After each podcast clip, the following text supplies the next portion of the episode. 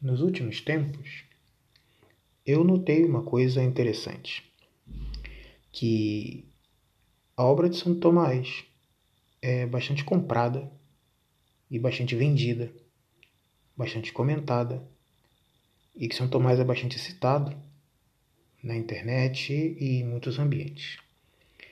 Mas no fim das contas, eu fui percebendo também que a leitura mesmo da obra de Santo Tomás, em muitos aspectos, permanece obscura para boa parte das pessoas que compram e que vendem as obras. E isso não, não digo com nenhum tipo de orgulho, porque de fato é difícil mesmo, mas se nós pararmos para analisar, é, entre os doutores da igreja, os, os grandes pensadores, os santos mesmo, que nós usamos para fazer meditação, para ler e alimentar nossa fé, nós temos muitos desses grandes doutores que nós conseguimos ter acesso direto ao texto deles. Eu consigo pegar um texto de Santo Agostinho e ler, e ao terminar de ler, entender diretamente o sentido espiritual do que está tá no texto. Nós percebemos com certa simplicidade. Como nós sabemos disso? Bom, a gente vai nas leituras que encontramos no ofício de leituras e conseguimos entender, com certo grau de clareza, o que Santo Agostinho quer dizer. Pegamos um texto de São João Crisóstomo e também entendemos bem o texto de São João Crisóstomo. A gente vai nos padres da igreja e, claro, se não são textos muito difíceis, como sobre a Trindade de Santo Agostinho, ou algum livro sobre a Trindade também de São Basílio, né? se não é um livro desses de polêmica mais difícil, em geral a gente consegue entender, porque são homilias, foram textos produzidos para, para serem fáceis mesmo. Se nós buscamos, às vezes, alguns autores é, do século XVII, XVIII, né, Santa Teresa de Ávila, ou a gente procura um São Roberto Bellarmino, que tem também uma série de obras que também são fáceis de serem entendidas, que a gente pode usar, por exemplo, em um retiro, em uma pregação, ou mesmo para fazer meditação, leitura espiritual. A gente consegue usar vários desses autores para isso. Mas Santo Tomás, com o qual nós citamos com bastante frequência, às vezes com voz de autoridade, é, é mais difícil fazer isso. É, é bem difícil, por exemplo, você pegar um texto da Suma Teológica e, de, e fazer meditação espiritual no texto da Suma Teológica. Em geral, a gente não pensa nisso. A gente pensa em ler a Suma Teológica para resolver os problemas de confusões, ou como se ele fosse mais, como se a Suma fosse uma espécie de Google do século XIII, que tem todas as perguntas Buscamos ali todas as respostas, não entendemos todas as respostas, mas sabemos o que ele quer, o que pode e o que não pode. Então, e de fato isso é um, é um, é um problema, porque bom, São Tomás escreveu aquele livro para iniciantes em teologia no século XIII. Só que os iniciantes em teologia do século XIII conheciam muito Aristóteles. Quer dizer, no caso dos alunos dele, conheciam muito filosofia aristotélica. Conhecia a física de Aristóteles, conhecia o, o órgão, os primeiros segundos analíticos, conhecia é, metafísica, conhecia antropologia, conhecia tudo isso. E de fato, se alguém tem a intenção de ler mesmo o texto de São Tomás e extrair dali o máximo que pode, não tem outra maneira. Tem que ler esses autores, tem que, tem que ler o que os alunos dele sabiam quando ele escreveu o livro. Tem que saber o mínimo o que se sabia de, filosofia naquela época e o conhecimento filosófico que se supõe para ler a Suma Teológica. Senão a gente não consegue extrair as informações do texto. Nem as informações, nem nem o que ele está redizendo, nem o sentido espiritual que está ali, que também existe e tem muito. Só que o sentido espiritual que está na Suma Teológica fica um pouco embaçado, porque em geral as pessoas não têm o preparo filosófico que o texto supõe. E esse é o, é o, é o problema, quer dizer, ler mesmo a Suma, ter a vontade de ler, entender mesmo, e você mesmo fazer meditação no texto da Suma, supõe essa leitura filosófica. Mas e o que fazer das pessoas que gostariam de entender o que fala a Suma Teológica, que gostariam de ter o texto da Suma, ou seja, um entendimento do, do conteúdo da Suma espiritual, para que pudessem rezar em cima do tema, para que pudessem pregar com o tema, para que pudessem usar nos retiros, para que pudesse de fato nutrir a fé com aquilo e ao mesmo tempo é, não tem cinco anos de filosofia para poder fazer antes. Ou seja, que, que não tem esse conhecimento filosófico que possivelmente não terá tempo na vida para ter. Então aí surge a questão. É, existe alguma maneira de fazer isso? Bom, é, o motivo de eu começar a gravar esses comentários é exatamente esse. Quer dizer, o, o meu objetivo é tentar extrair do texto da Suma Teológica os significados espirituais, os significados é, pastorais, o que podem ser usados propriamente dito na pastoral, que seja uma síntese do pensamento do Santo Tomás, fiel, claro, obviamente, porque senão seria invenção minha, mas que pudesse ser usado para, por alguém que não tem preparo filosófico e que possivelmente não terá. Então, considerando de uma maneira até bastante sim, simplista, seria é, o propósito aqui é uma tentativa de pastoralizar a Suma Teológica mesmo.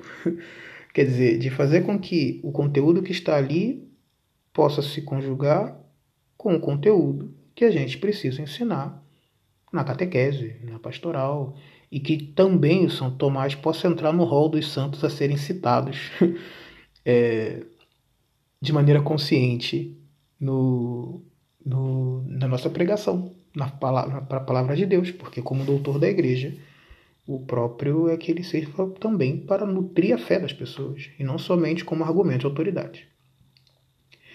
Bom, um, um estudo como esse tem duas maneiras de fazer.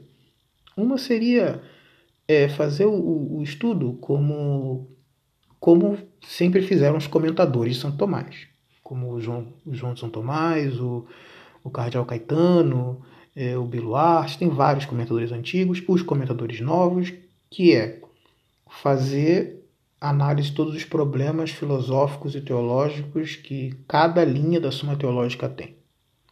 Qual é o problema desse tipo de comentário? É um tipo de comentário que supõe que a pessoa que está te ouvindo já entendeu a Suma Teológica inteira, já viu todos os problemas, e aí você fica citando autores ad infinito. Isso serve para os especialistas e é importante que alguém faça esse tipo de trabalho, mas não é isso que a gente quer fazer aqui. Não é um, um, um estudo é, sistemático, filosófico, teológico integral dos textos da Suma Teológica e abordar todos os problemas filosóficos presentes. Os especialistas e as pessoas que querem aprender filosofia de São Tomás precisam fazer esse trabalho. Não é esse o nosso objetivo aqui. A nossa intenção aqui é, como disse, apresentar um, uma maneira de ler a Suma de maneira espiritual mesmo, acessível ao maior número de pessoas. É, de modo que o que eu estou fazendo aqui não substitui o outro trabalho. O outro trabalho deve ser feito. É só uma outra maneira de abordar. Agora, tem um prejuízo essa maneira de abordar. Quer dizer, o prejuízo é que, como os, os significados, os sentidos é, espirituais e os sentidos pastorais retirados do texto da Suma Teológica, é, como eles não são exatamente produto técnico científico, né? É, então tem muito da pessoa que está falando, tem muito de mim nessas coisas. Esse é, o, esse é o prejuízo. O prejuízo é, por um lado, existe uma simplificação mesmo, mas o outro lado é que o simplificador deixa um pouco do que ele pensa naquilo que ele está fazendo. Então aí é, isso não tem muito o que fazer. Quer dizer, qualquer um que de alguma maneira vá extrair de um texto tão famoso como a Suma Teológica, uma tentativa de simplificar para que as pessoas possam ter acesso e para que para que isso fique mais palatável, é, qualquer um que vai fazer isso, inevitavelmente terá que é, deixar um pouco daquilo que, que, que é dele próprio, né? da sua própria meditação, da suma, da sua própria meditação e Bom, e esse prejuízo não tem como, como evitar. Claro, como é, como é que resolve isso? Bom, a pessoa vai ler o texto original, vai ver se, se bate ou se não bate, e aí diz que não, pronto, e acabou. Né? Também o mundo não vai acabar. Mas isso é só para poder entender que a proposta desse comentário é, geral à Suma Teológica pretende, tem um enfoque e está pensado para é, a vida pastoral. E não tem interesse, quer dizer, tem interesses acadêmicos também, mas, mas não tem o interesse do modo como seria um comentário acadêmico no sentido duro do termo. Bom, feito esse adendo inicial aí, para entender o que a gente está fazendo, é a melhor coisa a fazer é começar mesmo a fazer o comentário da primeira questão da Suma Teológica. É, eu acredito que para poder fazer um, esse comentário serão necessárias pelo menos umas quatro aulas. É, junto do, dessas citações, a gente vai fazer o comentário da questão número 1, um, que tem 10 artigos, se eu não estou enganado, se a memória não me engana. E, e, esse, e desses 10 artigos, para que a gente possa entender bem os temas, teremos é, quatro aulas. Agora, é, tem um, uma última advertência: é, várias vezes nós vamos citar outras obras de São Tomás para esclarecer uma passagem ou outra que ele diz. E vamos usar imagens contemporâneas também, porque se eu quero que as pessoas de hoje compreendam, usarei imagens contemporâneas. Naturalmente que as imagens contemporâneas não estão no texto da Suma Teológica, mas a ideia é, expressar o que ele está querendo expressar com linguagem contemporânea, e é só isso. Bom, vamos logo para a primeira questão. A primeira questão da Suma Teológica é uma questão sobre a teologia. E, e então São Tomás pergunta se é necessário teologia. E a pergunta procede de um, de um dado, quer dizer, na, naquela época já se sabia que a filosofia é, também estudava algumas coisas sobre Deus. A filosofia aristotélica tem uma parte, que é a metafísica, e nessa parte é, se estudava algumas questões sobre Deus, sobre motor imóvel, é, sobre a existência de Deus, isso está lá. E a filosofia já era entendida como a ciência que estudava sobre todas as coisas.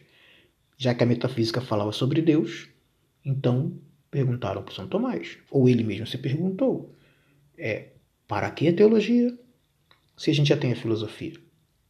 Se pudesse ser uma pergunta contemporânea, poderia falar, mas para que a teologia se nós temos todas as ciências? Está tudo funcionando muito bem. Precisamos da teologia para quê?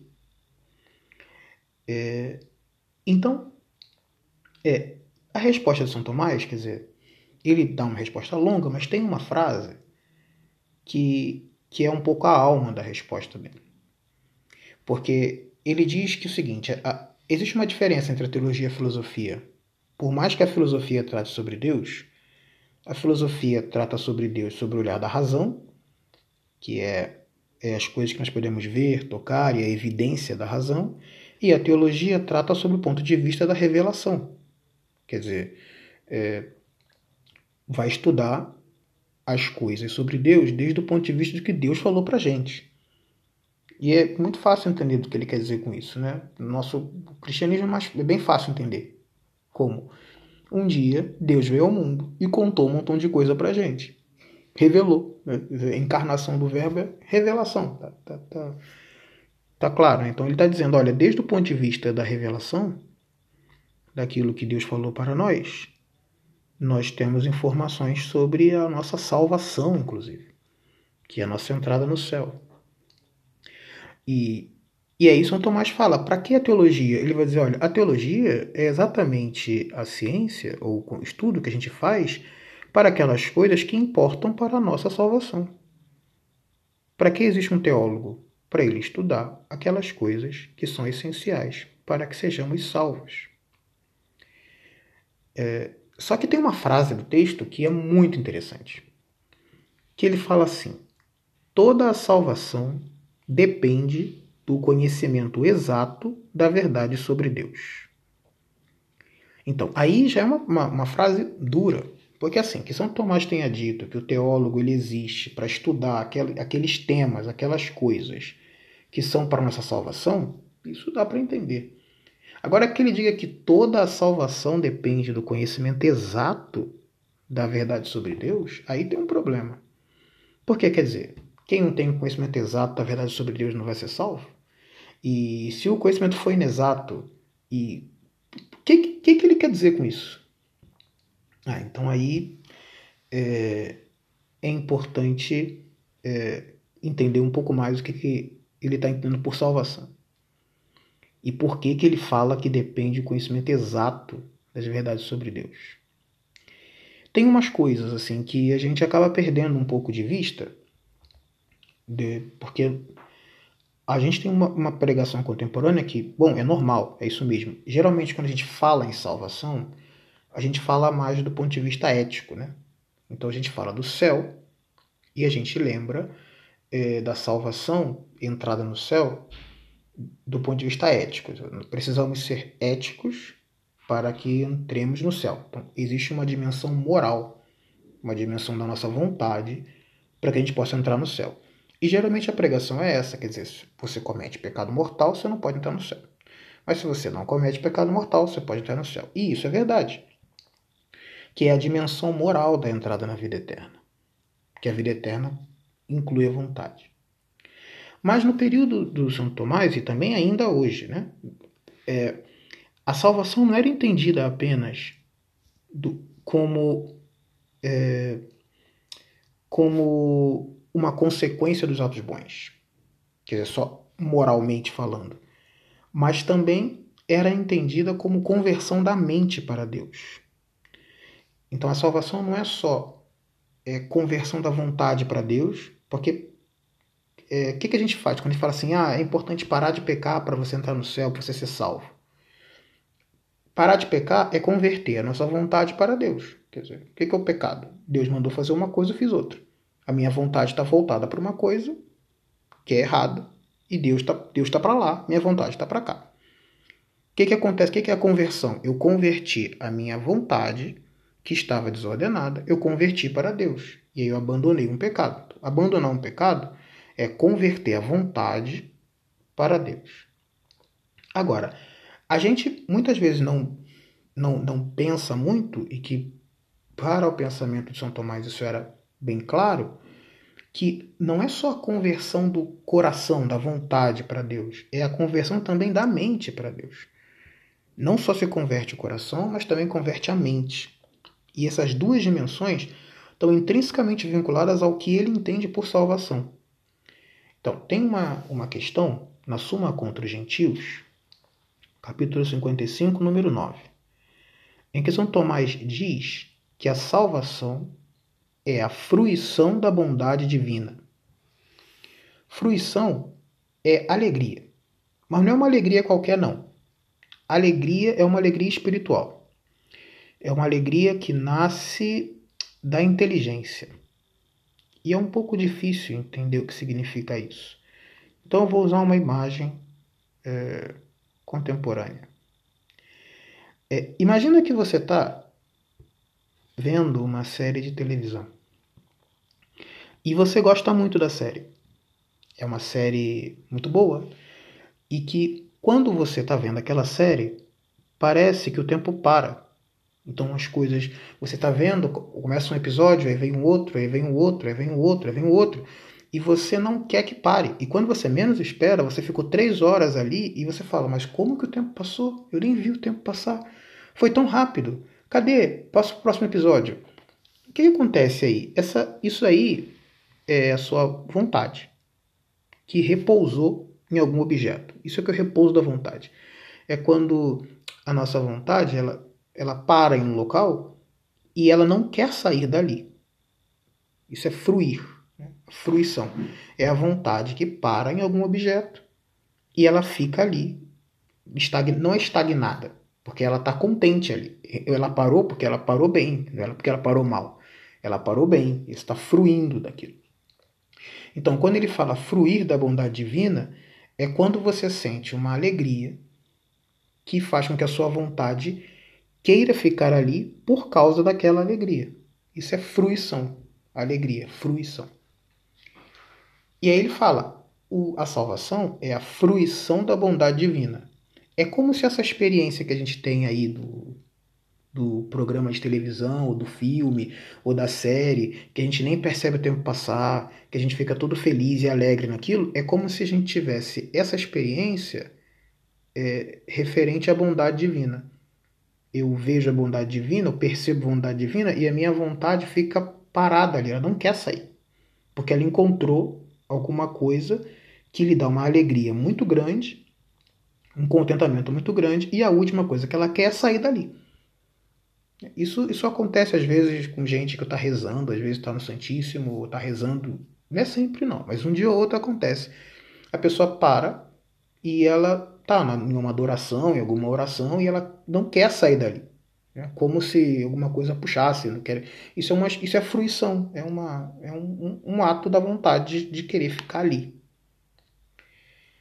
E, mas também nessa, nesse mesmo livro, ele falou que, além da salvação ser fruição da bondade divina, que é essa experiência que eu acabei de apresentar, ele também falava que era a conversão da mente para Deus. Ele fala isso na Suma contra os Gentios, volume 4, capítulo 72, número 6, que é a conversão da mente para Deus. E é impressionante como as duas imagens ajudam muito a entender. A imagem da série de televisão ajuda muito a entender. Porque além da fruição, que a gente fica alegre quando a gente está lá na, na, série de televisão, lá vendo Netflix e, está todo animado lá com a série, também existe uma, uma conversão da mente para Deus. Que, e também uma conversão da nossa mente para alguma coisa. O que é conversão da mente? Conversão da mente é atenção. Simplesmente atenção. Então, o que acontece quando a gente está vendo uma série que gosta muito? Além de você estar tá contente e não estar tá nem percebendo o tempo passar, a nossa atenção está bastante focada na tela, no filme, na história que estão contando. Você deve ter, ter percebido alguma vez. Assim, você está lá assistindo, atento naquilo e, e ao mesmo tempo está muito contente porque a série está muito boa e você quer saber o pro que vem depois você está atento, conhece todos os personagens, é capaz de você chamar até sua mãe do nome de algum personagem. E isso acontece, né? Isso acontece. Mas o que está acontecendo ali? Você está atento. Isso é conversão da, da mente para alguma coisa. E é impressionante como a conversão da mente aumenta a alegria. E a alegria aumenta a conversão da mente. Vamos ver. Você está ali assistindo lá um episódio que seja. E aí como você está muito ansioso para saber o que vem depois e aquilo te deixa à vontade paralisada, você vê o episódio e à medida que vê o episódio, você entende bem a história. Você lembra dos detalhes, lembra o nome dos personagens, sabe quem fez o que, sabe o que aconteceu antes, o que aconteceu depois, estão atento que está naquilo. E quanto mais detalhes você vê na história, mais, mais contente você fica com aquilo, você está descobrindo coisas novas. O conhecimento aumenta a alegria e, ao mesmo tempo, a alegria faz com que você queira conhecer mais, o que aumenta a atenção. É um, um círculo mesmo que gera. É, eu aumento a atenção, pela atenção aumenta a alegria de estar vendo, aí a alegria aumenta a atenção e assim por diante. E quando é que para? Para quando alguma coisa para de chamar sua atenção, fica chato, aquilo para de ser legal e a gente vai fazer outra coisa. Ou a série acabou, ou então a gente a, começou, a história parou de ficar interessante, parou de chamar atenção, a história parou de ser boa, e aí a minha vontade saiu dali e eu quero fazer outra coisa. Isso é um procedimento humano normal, né, que a gente já deve ter visto alguma vez na vida. É só uma narrativa de um procedimento humano. Então, um deles é fruição que é alegria por fazer alguma coisa que gosta. O outro é atenção, que é a conversão da mente. O que São Tomás está falando da salvação, então? É como se ele estivesse falando que a salvação é o repouso da vontade em Deus e a conversão da mente para Deus.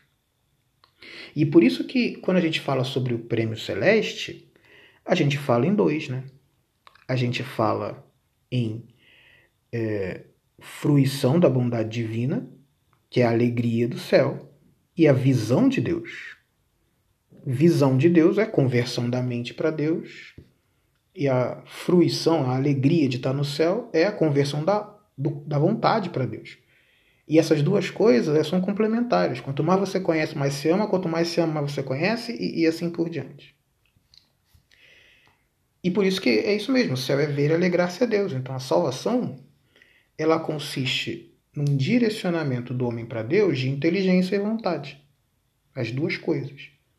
Ver as coisas com os olhos de Deus e, ao mesmo tempo, amar a Deus de todo o coração. Isso é a, a salvação, a vida eterna. E aí eu acho que fica um pouco mais fácil entender por que, que São Tomás falava que a salvação depende do conhecimento exato sobre as coisas de Deus. Porque ele não está falando é, somente. Não é que é um intelectualismo, um gnosticismo tomista, não, não, nada disso. É que, no fundo, o que ele está dizendo é o seguinte: para a salvação envolve alguns conhecimentos das coisas necessárias para a nossa vontade se, se virar para Deus. Ou seja, são os conhecimentos morais. Eu preciso saber o que é pecado o que não é, porque quando eu sei o que é pecado, eu não vou por ali, vou para outro lado, que é para onde vai Deus. E aí eu vou, eu girei a minha vontade em direção a Deus mas também preciso conhecer aquelas coisas sobre Deus mesmo, sobre aquilo que é a verdade sobre Deus. Quem é Deus? Como ele age? O que ele faz? Como que ele opera no mundo? Como que ele opera na minha alma? O que é um sacramento? O que é a igreja? E por que saber essas coisas todas importam? Porque isso faz com que eu converta a minha inteligência para Deus. E por que converter inteligência e vontade para Deus importa tanto? Olha, porque a salvação tem duas dimensões: ver a Deus e também amar a Deus. No amor eu converto a vontade, na inteligência, no, na visão converto a inteligência. E à medida que eu amo, que eu, que eu entendo mais sobre Deus, eu amo mais. E quando eu amo mais, eu também vejo mais. E vendo mais, eu amo mais. É como Santo Agostinho que falava, lembra? Que ninguém ama o que não conhece. É isso mesmo. Então, é, é, é isso que está querendo dizer. Bom, o que me parece. Toda salvação depende do conhecimento exato da verdade sobre Deus. É, sim. Tanto a salvação no ponto de vista moral, como no ponto de vista intelectual, mesmo, de conversão da mente para Deus. E e isso é, é, é bastante interessante de, de perceber, né? do quanto que a salvação está vinculada a essas duas dimensões. Também a certos conhecimentos sobre Deus, conhecimentos sobre a fé. Mas tem uma coisa interessante também, porque a salvação, é, em outros textos de São Tomás, né, é, não tem apenas o significado é, escatológico, como a gente costuma falar que, que é isso? Não tem apenas o significado de depois da morte. Tem um, um, texto que ele fala sobre o que é principal no Evangelho, não vou lembrar agora a citação, em que ele diz que é a graça do Espírito Santo presente em nós. E é muito interessante porque essa noção de que a salvação tem uma dimensão presente, está né, tá presente, claro, no texto bíblico, texto de João, que fala: Quem crê em mim tem a vida eterna. Então, existe uma dimensão da salvação que não tem somente o sentido de depois da morte, mas tem o sentido também em vida, que no fim das contas é a graça divina presente em nós, que já é a salvação é, exercida na esperança, como falava São Paulo. E, e aí tem uma, umas coisas interessantes a serem entendidas sobre a salvação. Porque se, se a gente entende a salvação no sentido é, presente, né? Essa, que é a presença da graça de Deus em nós, que já é um princípio de salvação, então aí tem um problema. Porque a gente poderia perguntar assim, mas como é que eu sei se estamos em estado de, de salvação ou não? Né? É, então aí Sobre esse tema, é importante ver como que São Tomás trata esse tema da presença da graça em nós, que no fim das contas é uma espécie de salvação presente, né? é, é, é a, presença já antecipada da, da glória futura, só que em graça e não em glória. E, e aí, a primeira coisa é que São Tomás entende que não existe nenhuma maneira é, definitiva da gente saber que a gente está em graça ou não. Que, que, que, ele quer dizer com estar em graça ou não? Você não tem como saber é, se exatamente em determinado momento, mesmo que você tenha recebido uma, uma devoção muito grande, não dá para saber se estamos em, em graça ou não, de, de, maneira certa. E quando ele fala certa, ele quer dizer com demonstração filosófica da, da maneira como, como ele costuma fazer. É, o homem não consegue saber se está em graça ou não não consegue saber se está unido em Deus em caridade. E ele cita um texto para poder provar isso. É, esse, esse, esse texto está lá na, tá na, na prima segunda, quer dizer, está num outro livro, não está nessa mesma questão, está em outro lugar. Mas ele diz, ele cita o texto de Jó, que fala assim, é, se ele vem a mim, não o vejo. Se se afasta de mim, não me advirto. Que, é, que ele está dizendo é que o ser humano não tem exatamente certeza de estar em graça ou não. E fala mesmo citando São Paulo: Eu não julgo a mim mesmo, quem me julga é o Senhor. Então ninguém sabe exatamente se está salvo ou se não está salvo. Nem no sentido já escatológico, né? quer dizer, no sentido final, a gente não sabe se está definitivamente salvo ou não. E mesmo no sentido presente, que é a presença da graça, a confirmação em graça. Né? E, mas o que nós temos então? Nós temos indícios. E São Tomás fala desses indícios é, numa outra questão, na Suma Teológica também, na primeira da segunda, questão 112, artigo 5. Ele fala que nós temos indícios de que nós estamos em graça. Não temos prova definitiva, mas temos bons indícios.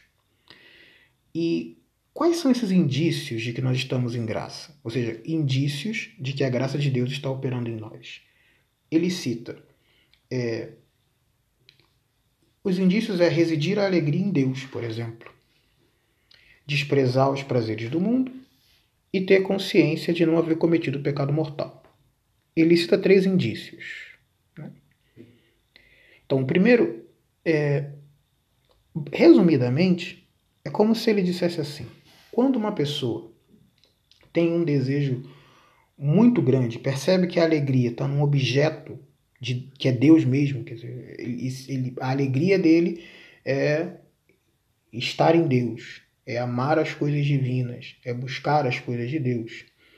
E ainda que saiba da importância dos bens materiais, mas não está apegado a coisa material nenhuma, quer dizer, ele diz despreza os prazeres do mundo nesse sentido, não está apegado a nenhuma coisa material e tem consciência de que não cometeu pecado mortal, são indícios de que a pessoa está em graça. Alegria repousante, repousando em Deus, desapego das coisas materiais e ter consciência de não haver cometido pecado mortal. É, são indícios de que de fato a, a pessoa está, está em graça. E ele cita um texto para isso, ele cita Apocalipse 2,17, que fala assim: Ao vencedor lhe darei o maná escondido que ninguém conhece, senão aqueles que o receberam.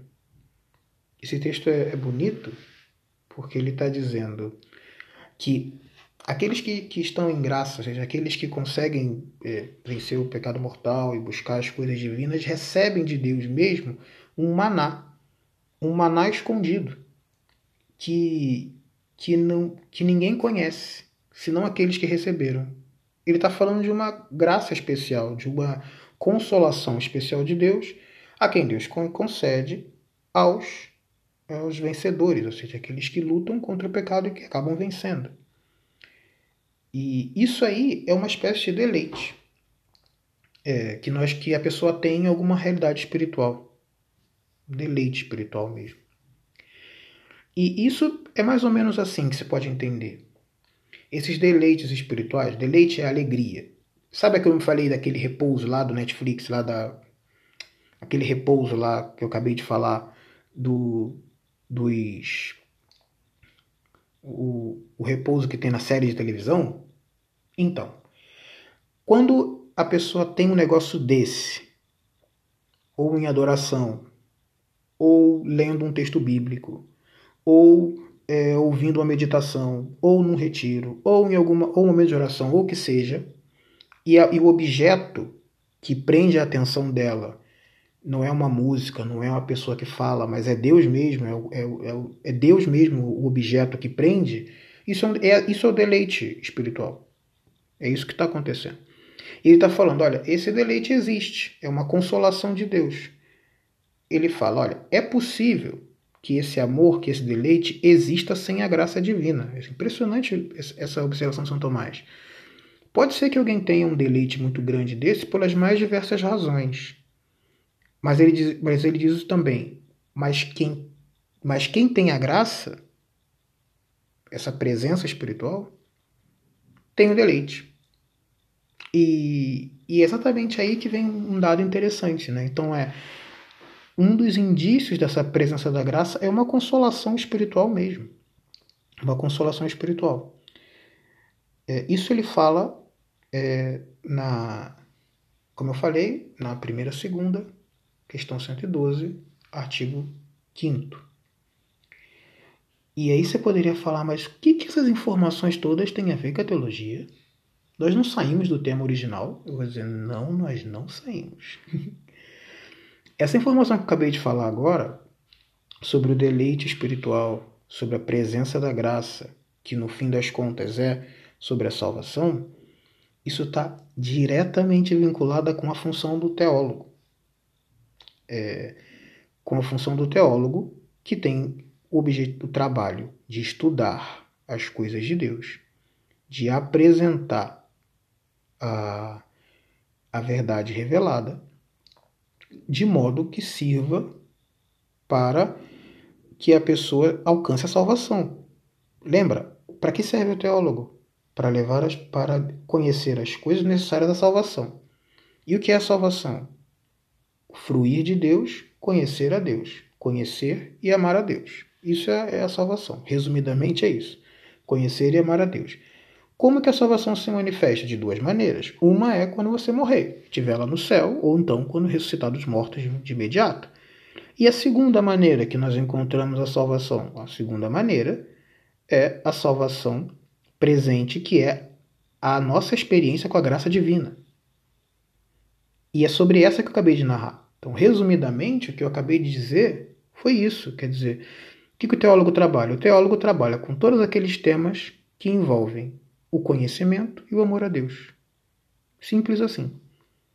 E, e o conhecimento e o amor a Deus, isso daí consiste propriamente a salvação. No céu e na terra. No céu com a glória, na terra com a graça. Agora, como que isso acontece na prática? Quer dizer, como que o conhecimento de um teólogo é capaz de afetar é, a salvação de alguém? Na glória a gente sabe, né? Se um conhecimento de um teólogo, sei lá, se ensina que não é pecado, que é pecado, pode comprometer bastante a salvação eterna de alguém. Mas pode comprometer também na vivência da graça? Quer dizer, poderia também afetar a salvação na dimensão presente, que é a relação mesmo que cada um tem com Deus em vida, pela graça de Deus, então aí que tem um dado interessante. Também é possível. E sobre isso, eu vou citar umas questões da Suma Teológica, que está é, tá na segunda da segunda, da questão 81 até 89, que são as questões vinculadas aos atos da religião, aos atos interiores da religião. E são dois atos: a oração e a devoção. E aí eu vou tentar explicar um pouco como que o trabalho do teólogo afeta a oração e a devoção. A devoção tem duas causas. Uma causa é divina, que é Deus dando a sua graça.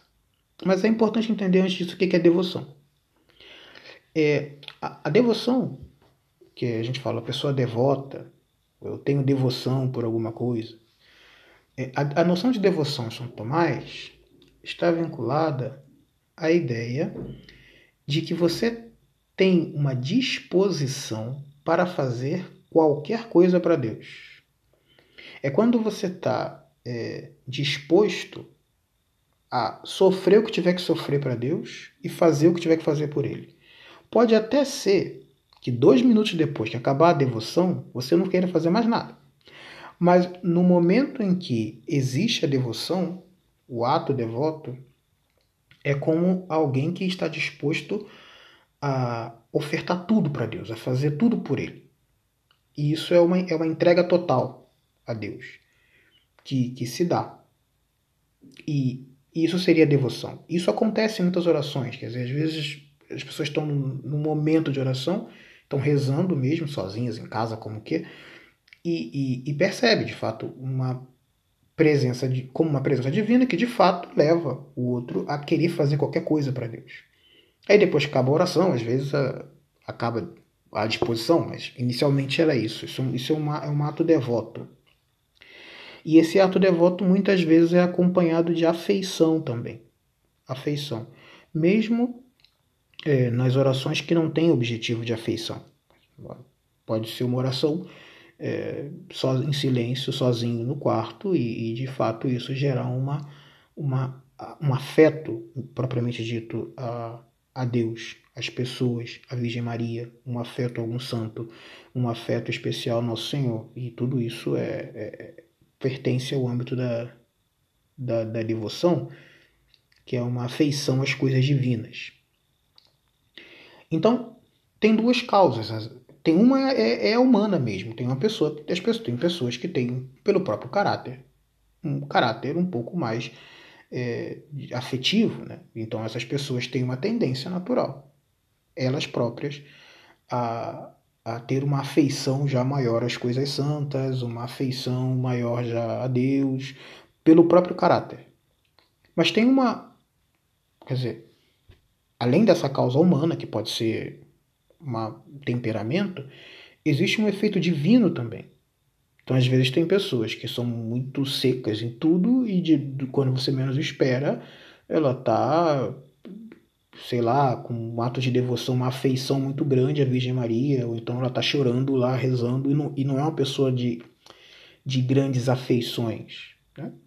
De, mas que tá, é uma origem que, que pode ser uma origem divina, é muito possível. Então, é, é, tem uma origem divina e tem uma dimensão humana, a devoção. É, agora, além disso, tem algumas coisas que costumam gerar devoção. Então, é, primeiro, claro, obviamente, a graça de Deus, quando é devoção de fato, é uma, a graça de Deus. E depois tem uma dimensão humana que é a meditação que a gente faz. Então, às vezes, você ouve uma meditação, uma pregação de, de, de um sacerdote ou uma leitura de um santo, e aí a gente consegue fazer duas coisas. Ou a gente consegue perceber a bondade divina, a grandeza da bondade divina. E aí isso dá uma alegria imensa. Quando você está tá vendo, às vezes você está lendo um texto bíblico, um texto sobre o Espírito Santo que seja, ou você está lendo um texto bíblico que Deus, que você vê a bondade divina, isso te dá uma alegria muito grande. Essa alegria é uma afeição. Você ficou muito feliz por ver o tamanho da bondade divina com o povo de Israel. E aí você já imagina o tamanho da bondade que vai acontecer conosco quando a gente chegar no céu. E isso te dá uma devoção, uma afeição a uma, a uma verdade de fé, que um dia a gente vai entrar no céu. Então, uma afeição. Agora tem uma outra também, que é uma de, que é a debilidade dos nossos pecados. Então, você está vendo o santo falar, ou está ouvindo um texto bíblico, e você está vendo que tem uma coisa ou outra ali que não está exatamente batendo com a nossa vida. E isso gera uma. também gera uma. pode gerar uma devoção, só que essa devoção não aparece como alegria, ela aparece como vontade de conversão. E isso daqui é uma coisa interessante, né? Quer dizer, a pregação sobre os pecados, a devoção, né? É, a pregação sobre os pecados também gera devoção. Só que o efeito da devoção, quando se prega os pecados, não é a alegria somente. É o desejo de lutar contra eles. É a pessoa que ouve o, a contradição entre ela e, o, e, e aquilo que seria Deus, e ela começa a ter, tá, pelo menos naquele momento, disposta a fazer diferente. Isso aí seria um ato de devoção, um ato devoto. É prontidão para rejeitar os pecados e contentamento com a bondade divina.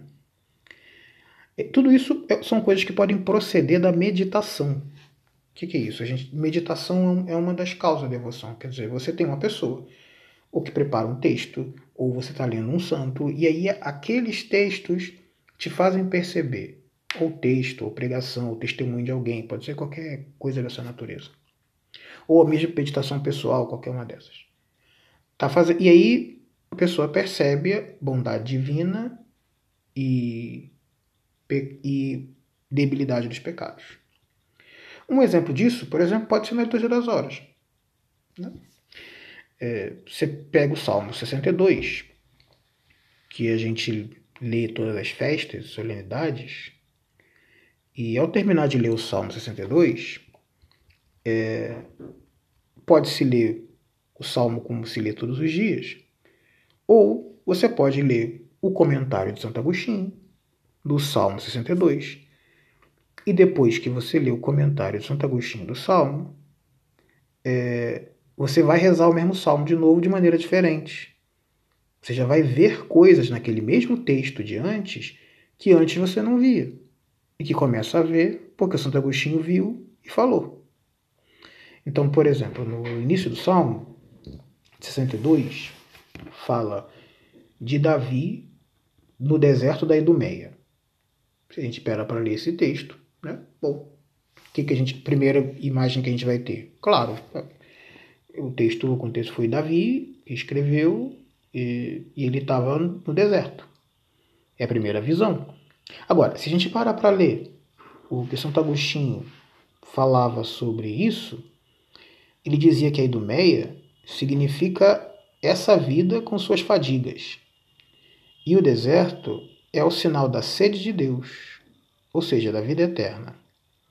Então, aí essa frase que tinha inicialmente um sentido literal, claro, primeiro, essa mesma frase começa a ter um, um sentido um pouco diferente, que é um sentido espiritual mesmo, que a gente tira do próprio Santo Agostinho, de entender o deserto como as fadigas da vida, de entender Davi como sendo o Cristo como imagem da própria igreja, e de entender eh, esse deserto como o sinal da sede de Deus. E aí esse salmo que fala da sede de Deus é, passa a ser uma imagem da pessoa que está rezando pedindo a Deus para que possa estar mais próximo dele. E aí, aquele mesmo texto bíblico passa a ter um significado espiritual é, maior. E que esse texto bíblico gera, bom, a partir dessa leitura do Santo Agostinho, ela pode ser, esse mesmo texto bíblico se torna é, espiritual, no sentido de que é possível perceber a bondade de Deus mais claramente por esse comentário de Santo Agostinho. É possível perceber a, a incompatibilidade do que, do que diz o salmista e a nossa própria vida. E a partir daí, aquela oração que seria realizada possivelmente às pressas se torna uma ocasião de devoção, se torna uma ocasião em que a pessoa percebe a presença da graça de Deus. E mais uma vez, cabe a pergunta: é, e o que isso tem a ver com a pergunta inicial? Eu digo, mas eu já falei e vou falar de novo. Se o Santo Agostinho, que era teólogo, padre da igreja, santo, doutor, fez esse comentário do Salmo 62, eu li o comentário. Depois que eu li o comentário, eu memorizei algumas coisas, algumas coisas ficaram na minha memória. Eu fui para a capela, para a igreja, Encontrei o Salmo 62. Fui rezar. E graças àquelas imagens do Santo Agostinho, lendo aquele texto, eu percebi que eu tinha que me converter em algumas coisas, ou que eu tinha que é, me agradecer a bondade divina por tudo que ele fez. Então, aquele texto do teólogo Agostinho serviu para que eu pudesse rezar melhor. E quando eu rezei melhor, eu consegui perceber e experimentar de modo mais claro a salvação, que seja, a, a, vinculação que cada um tem com a graça divina quando reza, quando, quando faz uma atividade espiritual, quando conduz a própria vida. E, e o que eu quero chamar a atenção? Essas informações não são apenas instrução moral. Não é apenas a instrução moral que o Agostinho me deu do pecado que eu estou cometendo ou que não devo cometer é a própria formação intelectual com a qual eu vou ler o texto bíblico, com a qual eu vou para a minha oração, com a qual eu vou para a missa, com a qual eu vou fazer todas as atividades espirituais que estão dentro da nossa vida. Nesse caso que eu usei o exemplo, foi o exemplo do Salmo 62, que se depois, se der tempo, eu até faço, até conto todo, tudo que Santo Agostinho faz ali, que é muito bonito, inclusive. Mas, mas ou seja, o que, que eu quero dizer? Isso tudo, é, tudo que eu falei era para resumir uma frase apenas do texto da Suma, que era: Para que serve um teólogo? O que o teólogo está fazendo? O teólogo está tratando das coisas referentes à salvação. Só que a salvação é entendida em múltiplos sentidos. Entendido no sentido moral, ele vai me indicar o que eu devo fazer, o que eu posso o que eu não posso fazer. É o teólogo moral. No sentido, entendido no sentido do dogmático, entendido no sentido da, da visão de Deus, ele é a pessoa que vai explicar para mim a verdade sobre Deus. E o que, que essa verdade sobre Deus serve? É apenas uma informação que eu vou levar e é só uma informação que eu tenho? Não. Essa informação que você tem sobre Deus, de conhecimento mesmo, dogmático que seja, é com isso que você vai para a capela rezar. É com essas informações que você vai fazer meditação da palavra. É com essas informações que você vai se relacionar com Deus é com essas, é com essas informações, ou seja, com essa conversão da mente para Deus, com a qual nós vamos entender o próprio mundo. E, e a partir disso nasce relacionamento com a graça. Então é, é nesse sentido que aparece aquela frase: tudo que envolve a salvação envolve um conhecimento exato sobre Deus. Envolve um conhecimento exato sobre Deus, porque é com esse conhecimento com o qual a gente vai rezar que a gente vai entender o que acontece na missa, ou o, o que a gente o entendimento da missa, isso é instrução moral, não é só moral. Não é só o que você deve ou você não deve fazer na, na missa, é o que está acontecendo ali. E essa informação sobre o que está acontecendo ali depende do teólogo.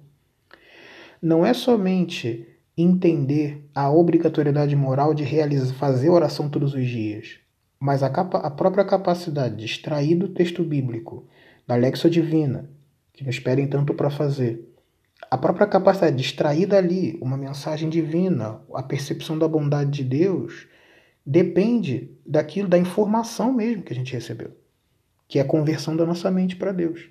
E o teólogo é exatamente a pessoa que está aí. Quer dizer, o teólogo está ali, é, é a pessoa que o trabalho dele está tá ali junto da sua oração, vai contigo para a capela, vai contigo para a missa.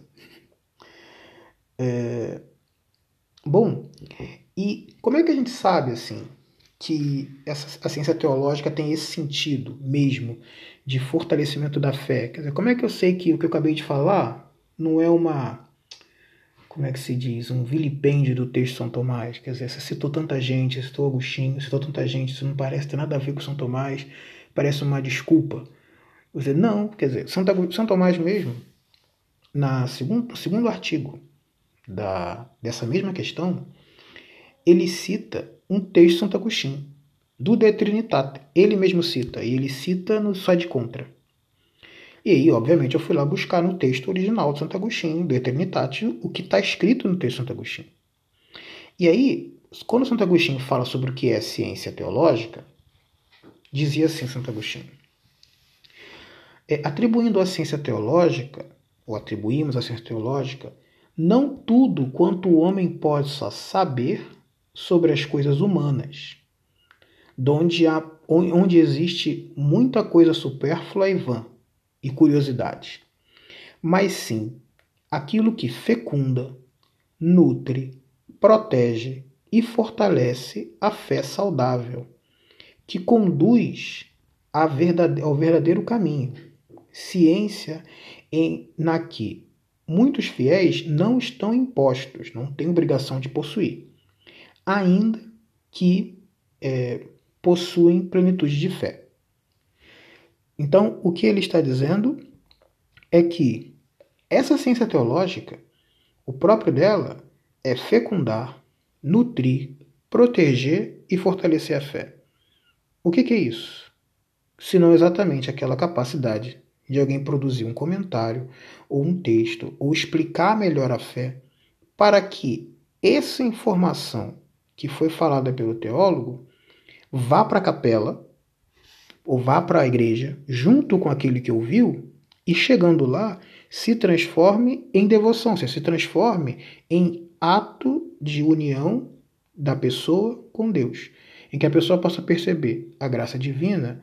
É, eu consegui ver um pouquinho de Deus, ver uma luzinha de Deus depois que fiz aquela meditação, graças ao que me instruíram em tal, tal, tal lugar.